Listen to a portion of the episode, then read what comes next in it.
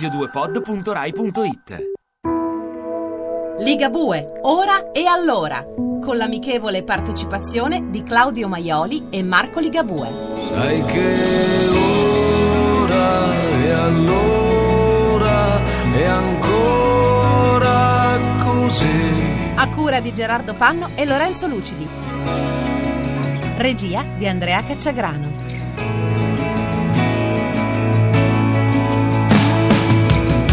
Ciao a tutti, sono Luciano Ligabue, sono qui a fare la radio assieme a Claudio Maioli Buonasera a tutti. e Ligabue Marco Eccomi qua, ciao. su Radio 2 perché altrimenti ci scappava sempre la rima se dicevo il tuo cognome che guarda caso è anche il mio. Il tema scelto da quell'irresponsabile di Maioli questa sera è il cinema. E guarda caso è la canzone con cui apriamo, una canzone che non solo parla, se non di cinema, almeno del posto mitico del cinema, ma è una delle sigle che io eh, mi dilettavo di usare quando facevo radio un, un pochino di anni fa, tipo 60 o 70 anni fa. Hollywood Nights, Bob Seger. She stood there bright as the sun on that California coast. Above all the lights, she had all of my skin. Ecco qua, rientriamo da Hollywood Nights di Bob Seger. Marco ha scelto il cinema. Sì, il cinema di fatti, guarda, partirei da lì. Mi ricordo che a casa nostra c'erano librerie piene prima di videocassette, poi di DVD. E quindi come insomma ti sei approcciato al mondo del cinema? Quanto è stato importante per la formazione culturale anche? Allora, sono stato un feticista incallito, nel senso che proprio eh, tutte le videocassette che vedevi, in realtà, tra l'altro, oltretutto erano delle 2,40, nel senso che ci potevano stare due film, perché insomma eh, ne volevo tanti di film, ed ero uno di quelli che si metteva lì a registrare i film, specialmente su Rai 3, al- dopo le 2, eh, e, e per tenerli puliti cancellavo anche la pubblicità che c'era fra il primo e il secondo tempo. E, devo dire che insomma, questo feticismo nel tempo l'ho eh, abbandonato, adesso eh, che mh, posseggo insomma, DVD, mh, tengo molto meno a- al DVD di non quanto tenessi a, a quelle cassette registrate con molta attenzione, però il cinema per me è sempre stato molto importante. Io direi, rischio di dire troppo importante, nel senso che il- nonostante sia un amante del cinema, penso anche che il cinema freghi. Il cinema ti frega perché comunque se tu sei molto appassionato di cinema, in qualche modo il modello che ti viene proposto sempre da qualsiasi storia cinematografica è un modello estremo, di, un- di una vita difficilmente vivibile, perché come faccio dire all'inizio di Radio Freccia da un personaggio, in realtà nel cinema non ci sono tempi morti, è molto facile capirlo, no? nel cinema ci sono soltanto scelte di sceneggiatura e di regia, mentre la vita è piena di tempi morti.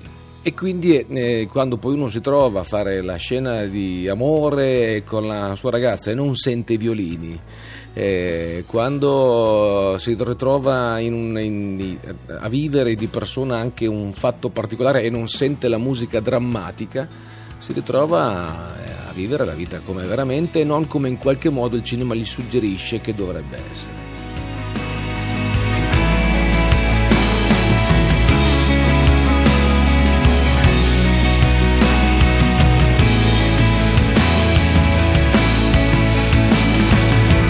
Una cosa che però ti avrei sempre voluto chiedere, e lo chiediamo qua stasera a Radio 2, era il 95, buon compleanno Elvis, eh, San Siro, i dischi live, insomma, in quel momento di massimo successo con cui un artista potrebbe viverci per anni dopo, perché quel rischio di fare Radio Freccia? Hai fatto bene perché poi ora è al MoMA, voglio dire, però perché prendi quel rischio?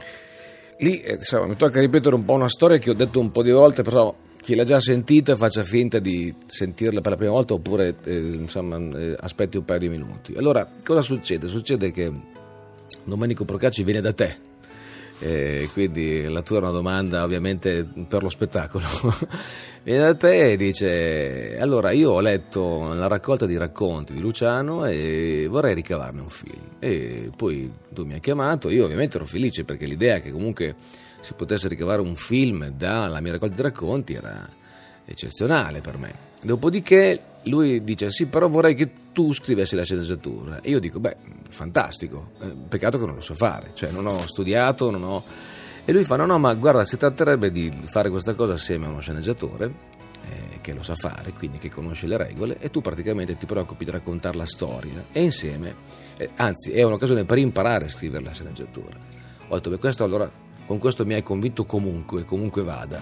E siamo partiti e lui, ricordo che lui voleva fare un film sulla provincia italiana. E io gli dissi: Guarda, che mh, non so se c'è un film sulla provincia italiana, c'è un film molto specifico, eventualmente, su una storia, una storia che si svolge a Correggio. E via via cominciavo a vedere quale poteva essere la storia, che aveva a che fare e con le radio, e con un gruppo di amici, e soprattutto con la storia di Freccia.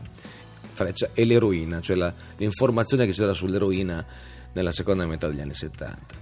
Poi è successo che mi sono messo a scrivere, la sceneggiatura con eh, Antonio Leotti, che saluto cordialmente, che è stato un grande partner di questa avventura, e la sceneggiatura tutti ci dicono che è una bella sceneggiatura. Quindi il film comincia a prendere insomma, una bell'aria su di sé e a quel punto un, un giorno arriva Procacci e mi fa quella domanda che ho ripetuto, anzi mi fa quell'osservazione che eh, ho ripetuto più volte ed è che il tal personaggio del cinema di cui non ricordo francamente il nome avrebbe detto che il film è sempre la visione di un uomo solo. La visione di Radio Freccia ce l'hai tu. Quindi questo film dovresti girarlo tu. E gli ti ha fregato. Sì, sì, ovviamente a quel punto, una volta che mi sono lanciato, potevo solo metterci tutto l'impegno che potevo. Mi sono rivisto tutti i film che mi avevano assegnato per cercare di capire come un regista risolveva una scena e cercare di capire come avrei potuto risolverla io. Ma questo rischia di diventare un racconto troppo lungo, quindi io eh, approfitto per salutarvi, manda- rimandarvi a domani sera, mi raccomando, noi siamo sempre qua a fare la radio su Radio 2 e questo è Marlon Brando e sempre io.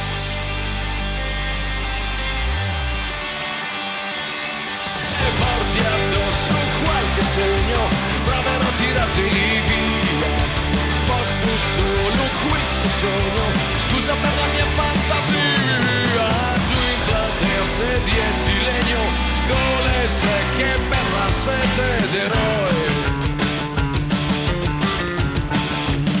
E Marlon Brando è sempre lui. Ligabue, ora e allora. Vi ringrazia per l'ascolto e vi dà appuntamento a domani. Le puntate sono scaricabili in podcast sul sito radio2.rai.it. radio2pod.rai.it